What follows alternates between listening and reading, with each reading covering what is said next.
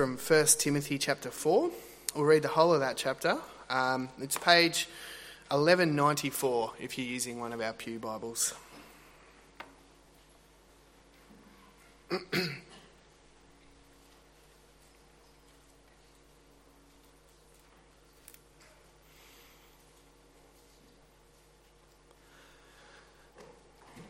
First Timothy 4.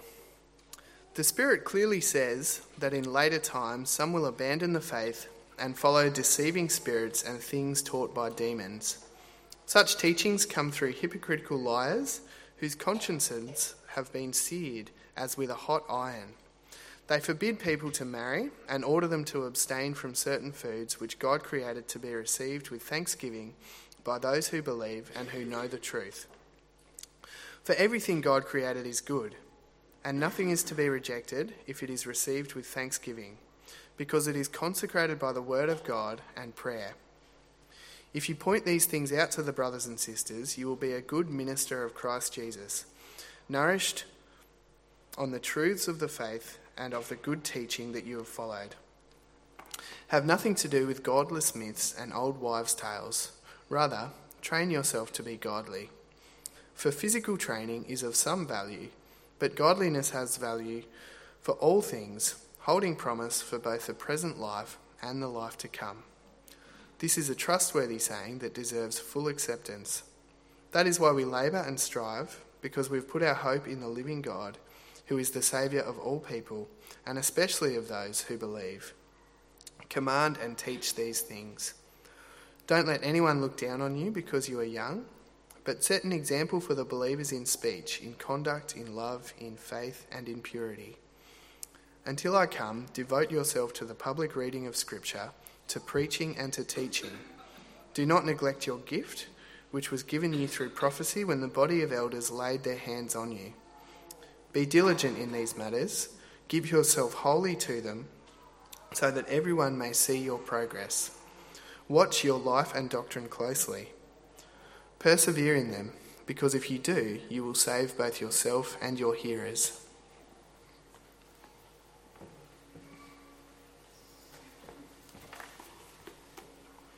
Let's pray. Dear Lord Heavenly Father, we uh, thank you uh, for your grace to us in Jesus. Uh, and Lord, we pray that as we reflect uh, this morning on uh, the spiritual disciplines of the Christian life, that uh, you would help us uh, to, to know how we can be disciplined in living for you, but also how your grace abounds for us as well. So, Father, we ask it for Jesus' sake. Amen. Well, usually uh, in the week to week preaching that we do uh, here at the branch, we follow through a book of the Bible, so, you know, do a chapter at a time or, or whatever it is, something like that. Uh, but every year, sort of about this time, we spend roughly six weeks thinking about a topic. Um, uh, so today we're starting a seven week series, as Jacob has said, on what's called the spiritual disciplines or disciplines of the Christian life. Uh, and spiritual disciplines is, is the term that people often use to describe the key parts of the Christian life that help us to stay and to persevere and to grow in our relationship with God. Uh, so, over the coming weeks, we'll be looking at prayer, uh, Bible reading, fellowship with other Christians, obedience, uh, serving, and giving. Uh, all as kind of important practices uh, of the Christian life. But today, I want to just kind of step back from those kind of those those ideas and uh, and look at kind of discipline in general and where that fits in the Christian life. Uh, so, one book I found particularly helpful is the book Habits of Grace by David Mathis. Uh, I've written about it in the leaflet, and there should be a slide. There you go. There's the cover. Uh, so, uh, it's not in the library yet. It will be. Uh, it's also available at. There's one copy at Koorong. So, if you run out tomorrow morning, uh, the, like the, all the people from the branch will run there tomorrow morning. Um, but you can also download it as a free PDF. How's that? from Desiring God. So. Uh, if you're too cheap to buy it, uh, or if you like to read electronically, uh, then you can do that.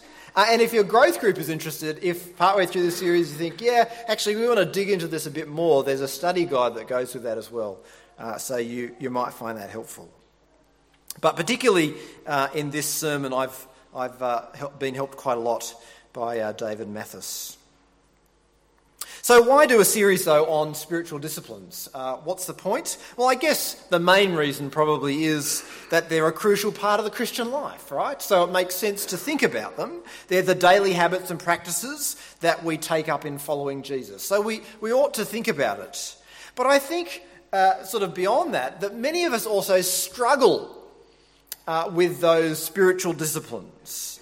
We know that we should pray, but we struggle to do it uh, either because we don't know how to pray uh, or because we just struggle with the, with the habit of, of doing it. But another reason I think for spending time looking at disciplines of the Christian life is because discipline and commitment uh, it often seems to be lacking uh, in, in, in modern Christianity. Sometimes you get the feeling that the word discipline is, is a bad word, it's a dirty word. Uh, that the idea of doing something out of commitment or doing something out of discipline uh, is, is sometimes considered by people to be unspiritual. Uh, the result of that, I think, is a lack of growth in people's lives. Uh, the result is sliding church attendance uh, in evangelical churches.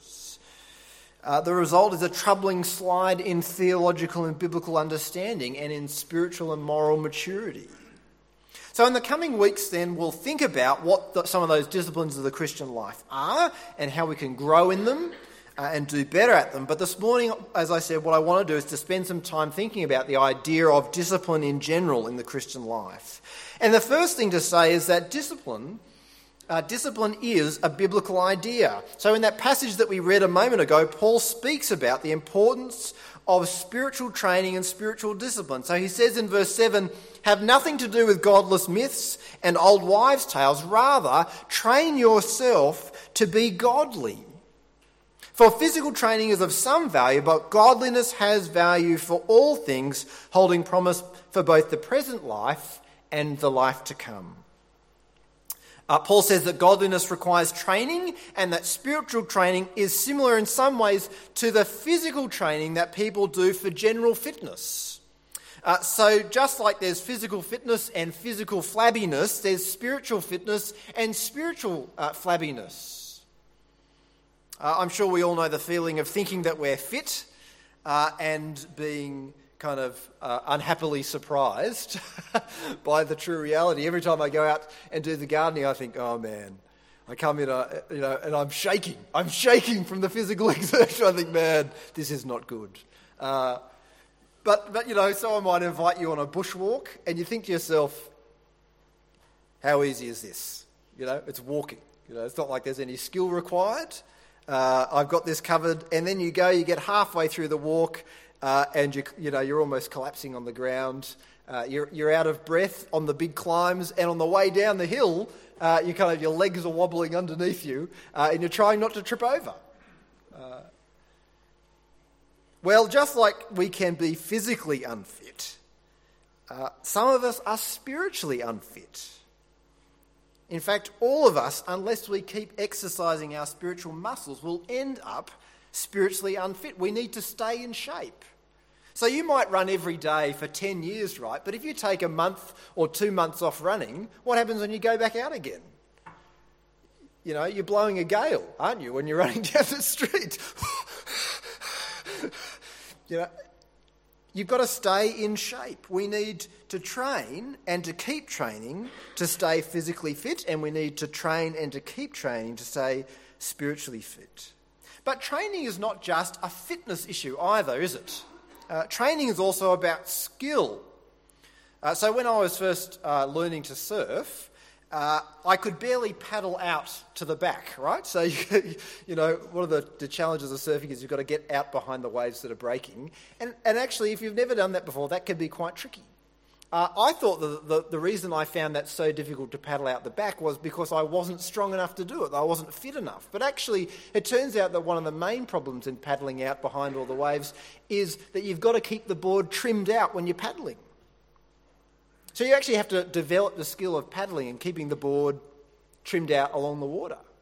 So even now, if I haven't been surfing for whatever it's been, four, five years or whatever, if I jumped in the water, I'd do a way better job of paddling out past the waves, even though I'm horribly unfit, than I, than I would do when I first started. Right? There's a skill to learn. And once you learn the skill, you, you're working off a higher base, right? Uh, how many of us know the experience uh, of uh, taking up a new hobby uh, and we have dreams of what we'll accomplish? Uh, so we will take up a new sport and we think to ourselves it's only a matter of months and I'm going to be the best player on the team. You know, I'm going to be kicking goals. Uh, I'm going to be running down the wing. Uh, you know, wow, that guy's amazing. Uh, or, or you take up a new instrument and you think to yourself, it's just a few months and I'm going to be like shredding it like, like Jimi Hendrix uh, or something like that. Or, or you take up a new hobby, you take up painting and you think to yourself, I just, you know, I'm going to get my easel, I'm going to head out onto the mountainside and I'm going to do landscapes like Monet. You know? and, and what happens, you, you get the easel, you head out onto the mountainside, and it doesn't look anything like Monet, does it? You know? and you've just spent thousands of dollars on all this painting equipment, and you're rubbish. You know? it's true. I'm taking that laugh is a laugh of recognition. But we give up, don't we? Because learning skills takes time and effort and commitment. We, we think, yeah, that's going to be easy. We start, we try, we fail, and we give up. Becoming proficient on an instrument or in a sport uh, or in a hobby takes years of practice. I don't know if you've heard that figure 10,000 hours, they reckon. I've been playing the trombone now for, uh, it's, it's about 25 years, I think. That, that's scary. Uh, I had a bit of a break in the middle, okay? Uh, but how is this? I still can't play the note that I want to play every time infallibly. Playing the right note is a fairly fundamental concept in playing an instrument, right? I've been playing for 25 years and I still can't always hit the right note first go. Just, that's extraordinary, isn't it? But that's actually true of, of everything, isn't it? I mean, how many times they talk in tennis, don't they, about unforced errors? What does that mean? It's a skill error. They don't hit it where they. You know, Roger Federer has been playing tennis for how long? He's a he's the champion of the world, and he still can't get the ball always where he wants it to go. So, why, if it takes so long to learn an instrument or master a sport, why, if it takes so long to do that, why would we think it takes any less time to grow or mature in our Christian lives? Why would we think it would take any less effort to grow or mature in our Christian lives? Talk to someone who's been a Christian for a long time, and they'll probably tell you, if they're honest, that they still find it difficult to pray. They've been praying for 30 years, they still find it difficult to pray. Uh, or, or they might tell that there are parts of the Bible that they still don't get, even though they've heard 50 sermons on it in their lifetime and they've studied it in growth group 200 times. Or talk to someone in a marriage. They've been married for 40 years and they'll probably tell you, I'm still learning today what it means to be Christ like in my relationship. 40 years later. But we approach the Christian life, you see, like we approach a new sport or like a child learning an instrument. We do it in fits and spurts of excitement and then we give up because it's too hard. But the Christian life takes time and discipline. We try to pray, we, we find it hard to pray, and so we stop. And then we hear a sermon on prayer and we think, that's it, I've got to pray. And we try again, and then it's too hard, and so we stop. Or we open our Bibles to read something, but we don't understand it the very first time we lay eyes on the sentence, and we think, well, this is beyond me. And so we close our Bibles and we never open it again. But since when has that been the case, that you read something for the first time and it makes sense? The Christian life takes discipline and training. Uh, you don't become proficient uh, and you don't become fit without training, without practice, and without discipline. And it's important, I think, for us to realise that training is actually quite difficult and quite costly. Uh, so it takes a huge amount of time and commitment over a long period of time. So listen to what Paul says somewhere else about the severity of his spiritual training. He says this in 1 Corinthians 9. He says, Don't you know that in a race all the runners run, but only one gets the prize? Run in such a way as to get the prize. Everyone who competes in the games goes into strict training. They do it to get a crown that will not last, but we do it to get a crown that will last forever. Therefore, so, so that's the situation. Therefore, what does he do? Therefore, I do not run like someone running aimlessly.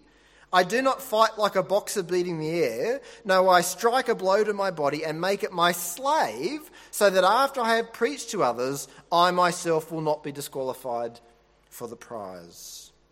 We need to run in such a way so that we get the prize, the prize of salvation in Jesus Christ. That's an important prize to get, isn't it?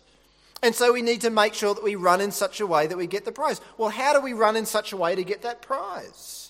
We go into strict training. Paul says he doesn't run like someone running aimlessly. I would love to see that. I would love to see someone running aimlessly. What does that even look like? Do they, they're going around the track at the Olympics and they just start going from side to side? We don't do that. People don't do that. And we shouldn't do that uh, in the Christian life either. either. We need to go into strict training. We don't run aimlessly, we don't punch the air, we beat our body and make it our slave so that we wouldn't miss the prize. Uh, it takes effort. Uh, you can't just hope to wake up one morning and expect to be disciplined or godly. Just like you don't expect to wake up one morning and expect to run a marathon. Uh, or to be able to play the guitar or to be able to paint. It takes planning. You need to plan to get better. You need to plan how you're going to grow. You need to plan what time you'll set aside and you need to stick to it. Uh, and it takes repetition. It takes doing the same things over and over again, just like you might do the same drills at footy every week. I mean, it's remarkable, isn't it? You just do the same thing over and over and over and over again. That's what you do in physical training, and actually, that's really what you have to do in spiritual training too. The idea of spiritual discipline is deeply biblical. We're saved by grace, absolutely, but that doesn't mean that we don't need to expend any effort uh, in living for God and growing in knowing Him. So that's the first thing. Uh, spiritual discipline is biblical. The second thing is that spiritual discipline and spiritual training are more important than physical discipline and physical training. So Paul says in verse 8 For physical training is of some value, but godliness has value for all things, holding promise for both the present life and the life to come. Uh, so, Paul is appealing to what we already know, what we take for granted. We know that physical training is valuable, right? That's a kind of a given. We know that that's true. Uh, we don't have to be convinced. We do lots of things uh, out, of, out of habit because we recognise that they're important. So, we uh, brush our teeth uh, twice a day because the dentist tells us that that's good for our, for our health. Uh, we eat breakfast because, you know, everyone says breakfast is the most important meal of the day. Uh, or we go to the gym or, or, go running a few times a week because we think that our health matters. Uh, we enrol our kids in sporting teams because we think that physical activity and learning skills is helpful and good for them. We do it because we think that the goal is important uh, we think that physical health or physical fitness is, is worth striving for. But Paul says, you know what? All that stuff is, is good, absolutely. Paul doesn't deny that. But spiritual training, he says, is even more valuable than that. Whatever physical training uh, we do, that all comes to an end when we lie in the grave. You know, I mean, what good does it do uh, to, to be a tennis champion, you know, to train for a life to be a tennis champion when you're, when you're in a coffin. Now, that's not a skill that you require at that point. Uh, Paul says spiritual training outlasts the grave. Uh, spiritual training, training yourself in knowing God in Christ and living that out, has value not only now but also for eternity. So it's an absolute no brainer, right? Spiritual training has, a va- has eternal value and physical training doesn't. And I suspect that that is not any great revelation for most of us. If, if you're a Christian, then, then you probably go, yep, I, I absolutely am committed to that idea. But the problem is, I think, for most of us is that while we kind of agree with the idea that, that spiritual training is more valuable, that it outlasts the grave, although we agree with that idea, we, our lives don't often actually bear that out. We don't live as though we believe it. So it's an interesting exercise, I think, to consider how much time and commitment we put into physical activity, uh, kind of just to, to give us a bit of a benchmark, right? So just start with the physical activity and think, yeah, how much time do we put into that? So, so this week I, um, I thought to myself, I thought back over some of the things I've been involved in and what kind of time commitment they, they required. Uh, and you might like to do the same thing uh, as well. So, uh, so when I played, or somewhat abortively played uh, football in Geelong, uh, we were expected to train twice a week for two hours. Okay? Twice a week for two hours. And then on Saturday, we were expected to turn up to the game two hours beforehand to start warming up, and goodness knows what else we were supposed to be doing as well. Uh, and then we were expected to stay around for, so we then play the game and then stay around for the whole other game that was after that. So it was basically an entire Saturday. So two, two nights a week and an entire Saturday. Uh, that's, a, that's a pretty big commitment, I reckon. Uh, when I played ice hockey in Sydney, uh, our training sessions would start at 9, I can't remember, was, I think it was about 9.30 at night. It's hard to get ice time, and so that was the only time we could get. So I'd drive out, it would take me about 40 minutes to over an hour sometimes to drive to the ice rink. We'd train for two hours, we'd finish at 11.30, I'd get home well I'm truly after 12 and probably in, in bed by 1 o'clock. We do that once a week, and then we play games. And sometimes games we'd have to drive for as much as two hours to get there. Uh, over the last few years, I've, I've, uh, I've been playing trombone again. Uh, as you well know, I always mention it, but uh, I've tried to practice my trombone for 30 minutes to an hour eh, most days, right, for the last five or six years. Uh, and then on top of that, I have two and a half hour, a two and a half hour band rehearsal once a week. Uh, I played in, recently in the Christian school musical. Uh, I was practicing for, you know, sometimes two, three, four hours at a stretch, uh, and we had day long rehearsals uh, and, and nighttime rehearsals as well. Uh, that's pretty significant time commitment for those things, isn't it? But then the question becomes what kind of commitment then do we put into spiritual training? Right? So, what kind of time commitment do people expect us to put into physical training? And then, what kind of time commitment do we actually put into spiritual training? Into training in godliness? Uh, five minutes a day, maybe? Uh, Sunday, Sundays most weeks? Imagine if uh, we as a church announced that from now on, instead of having youth group once a week, we were going to have it twice a week.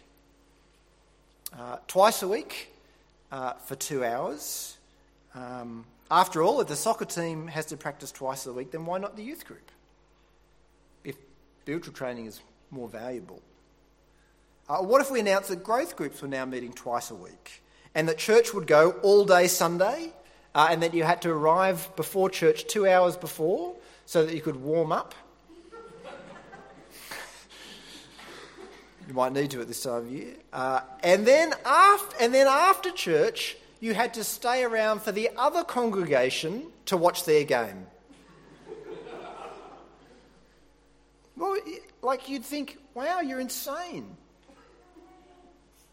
But why? But, but that's what that's what people do with sport, right? Isn't it? Like they're the they're the community level expectations for what sport and hobbies look like. And yet, Paul says spiritual training is more valuable.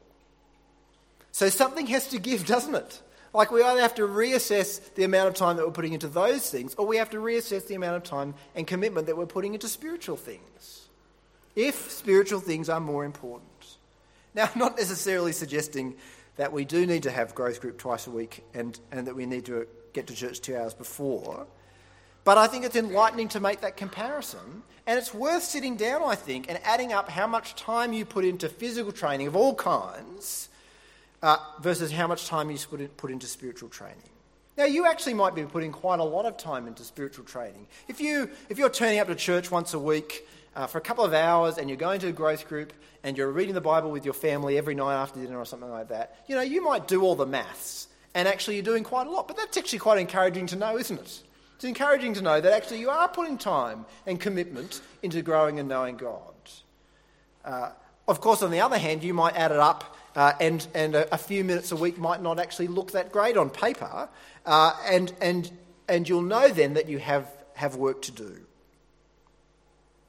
But the point is, it's worth sitting down, doing the calculation, and working out how much time you're putting into spiritual training versus physical training because, because if physical training is valuable in ordinary life, then how much more beneficial is spiritual training?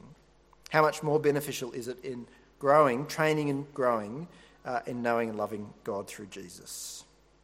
So, discipline is important. We need, we need to make every effort. Uh, discipline in our spiritual lives is more important than in any other area of our lives. But it's worth taking the, the, the time to ask the question too what role does God play in all of this, right? Because I guess we could become really Im, uh, unbalanced in how we think about uh, the spiritual disciplines. It's helpful to look at some of the other passages in the Bible that speak about discipline in the Christian life because in many of them there's an emphasis not only on our efforts on what we do, but also there's an emphasis on what God is doing as well. So Paul says this in Colossians 1 To this end I strenuously contend with all the energy Christ so powerfully works in me. Who's working? Well, Paul and Christ. Uh, it's not that Paul's putting in 50% and then uh, God kind of sees Paul's effort and then he, he tops up the remaining 50%. Uh, Paul says it's Christ working through him.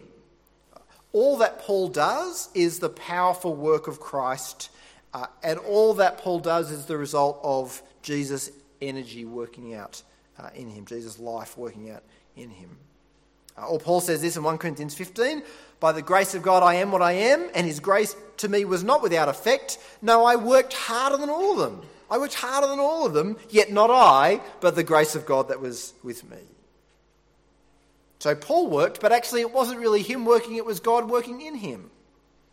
Or Philippians 2 Therefore, my dear friends, as you have always obeyed, not only in my presence, but now much more in my absence, continue to work out your salvation with fear and trembling, for it is God who works in you to will and to act in order to fulfill his good purpose. Uh, Paul says to Philippians, You work out your salvation, but actually, even as you do that, it's God working out his, your salvation in you.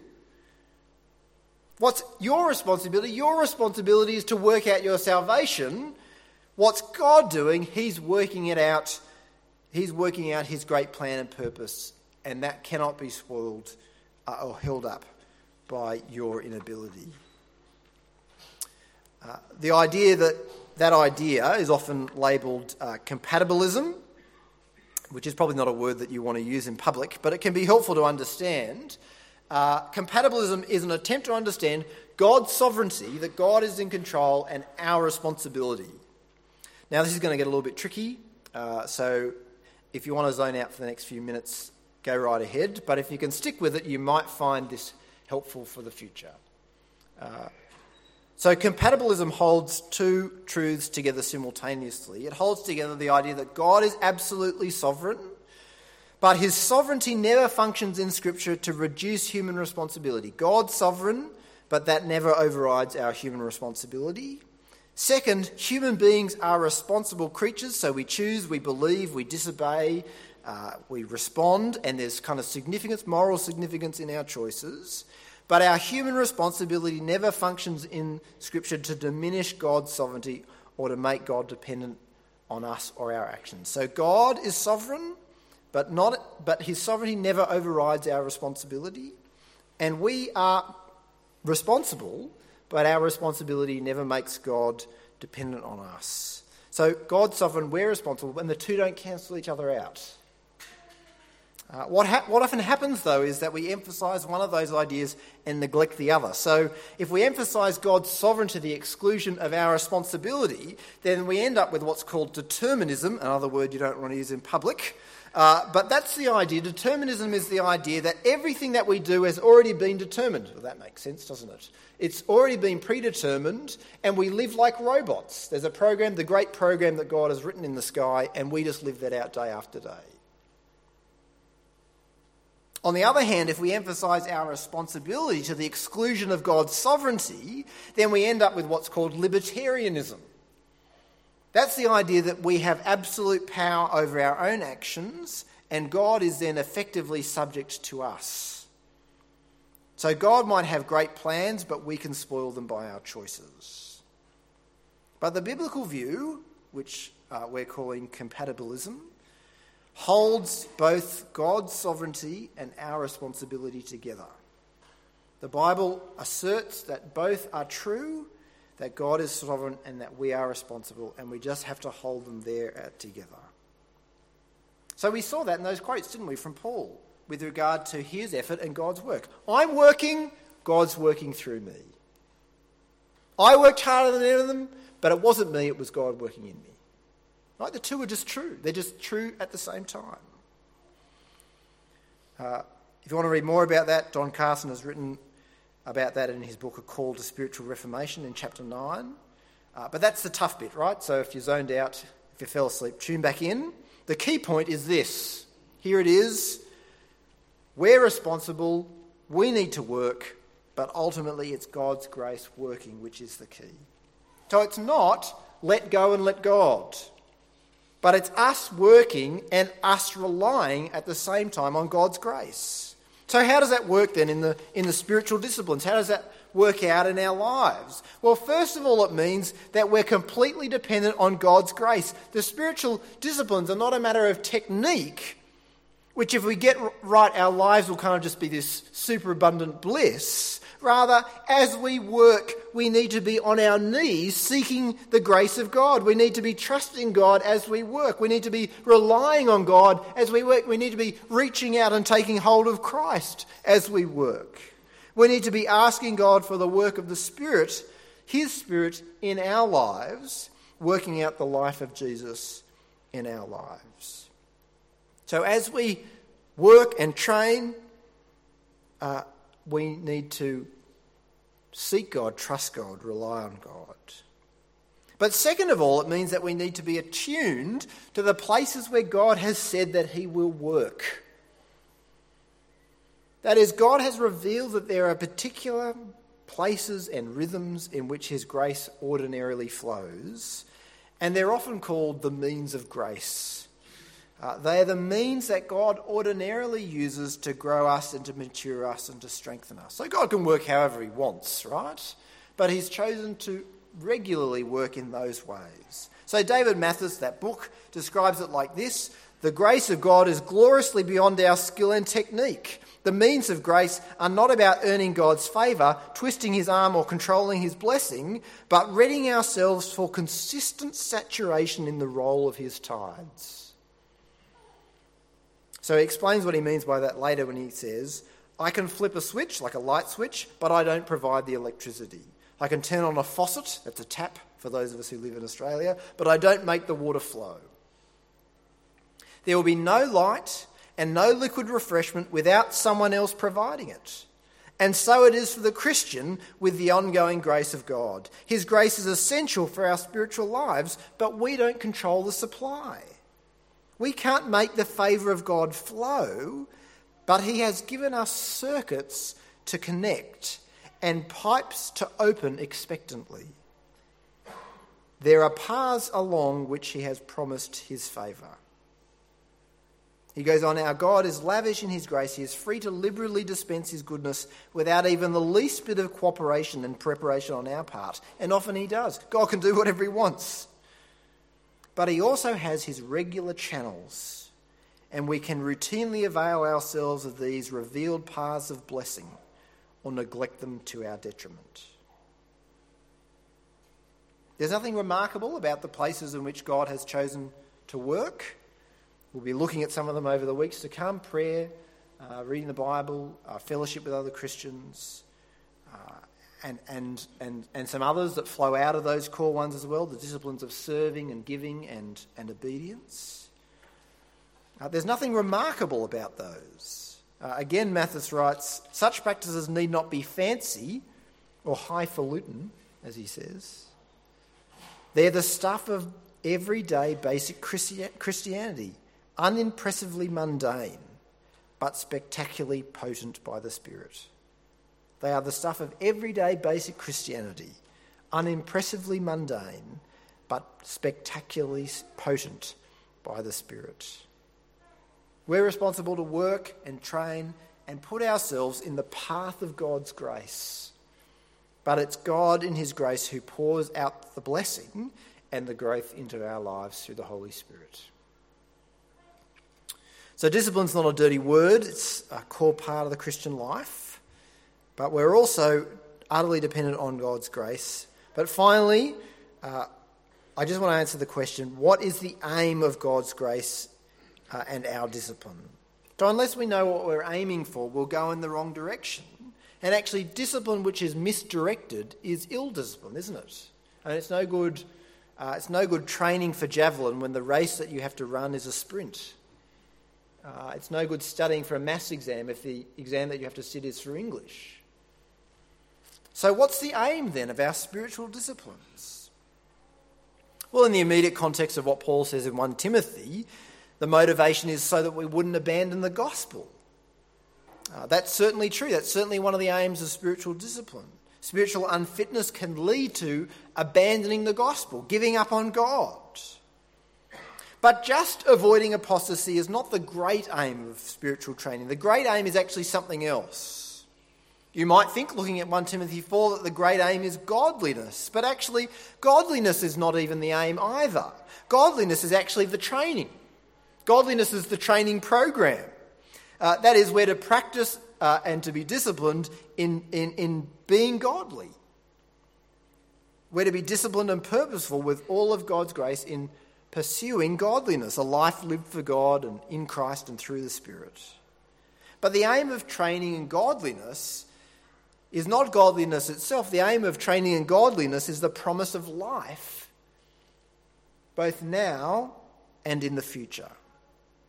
So the NIV has in verse 8 for physical training is of some value, but godliness has value for all things, holding promise for both the present life and the life to come. But it's probably better to translate it as something like this Godliness has value for all things, holding the promise of life. Holding the promise of life both now and in the future.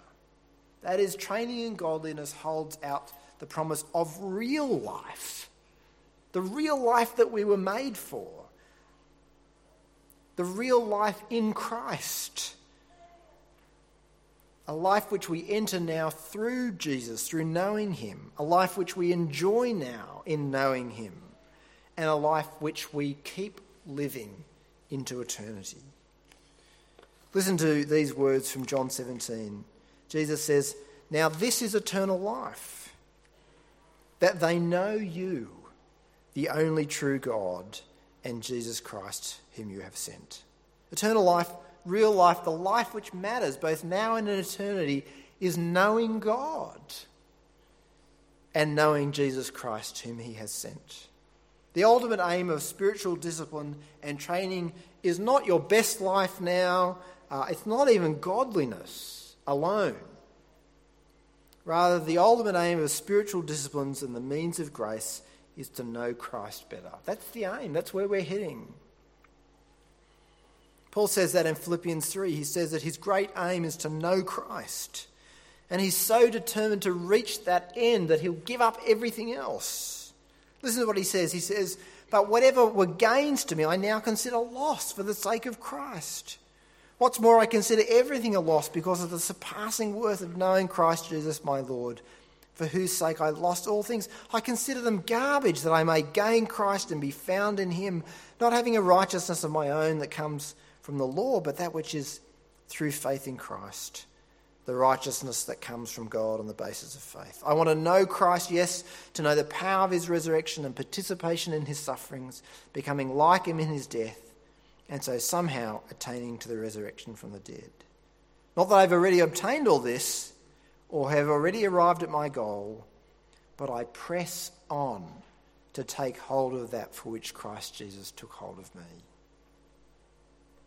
Again, to quote David Mathis, when all is said and done, our hope is not to be a skilled Bible reader, practiced prayer, and faithful churchman, but to be the one who understands and knows me, that I am the Lord who practices steadfast love, justice, and righteousness in the earth.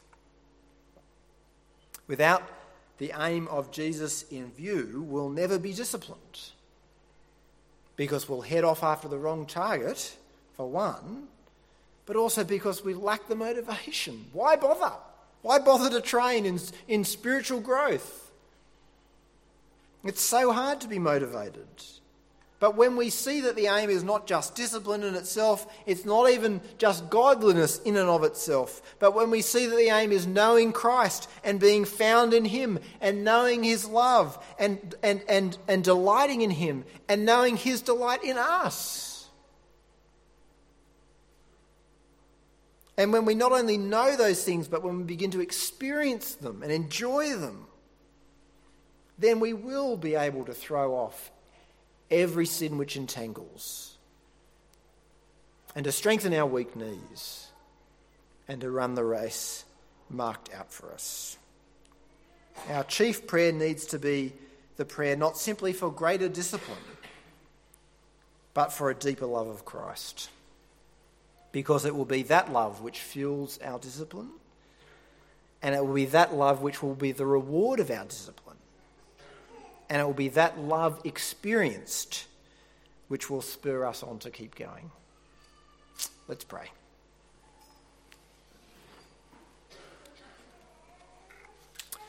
Dear Lord and Heavenly Father, we want to acknowledge that uh, you have been so good to us.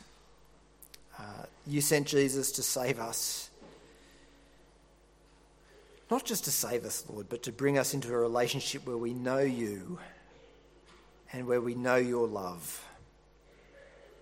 And Lord, we want to confess that uh, despite all your rich goodness to us, we, we're often distracted. Uh, we lack spiritual fitness. Uh, Lord, we're in the relationship, but we're not living that relationship well. And so, Lord, we just want to bring that to you as we begin this series on spiritual disciplines. And we want to lay those things out before you. And we want to ask that you forgive us for that. And ask that you would help us to be more disciplined, to really train and work hard so that we might know you better and know the delight of, of knowing you better. And Lord, we ask that over the next six weeks that you would help train us uh, in those means of grace that you've provided. And Lord, help us to help each other in that.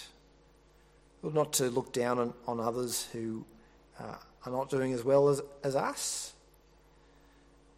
but to get around each other and to encourage each other to use the means that you provided for our good, so that together we might be built up in knowing and loving Jesus and being known and being loved by him.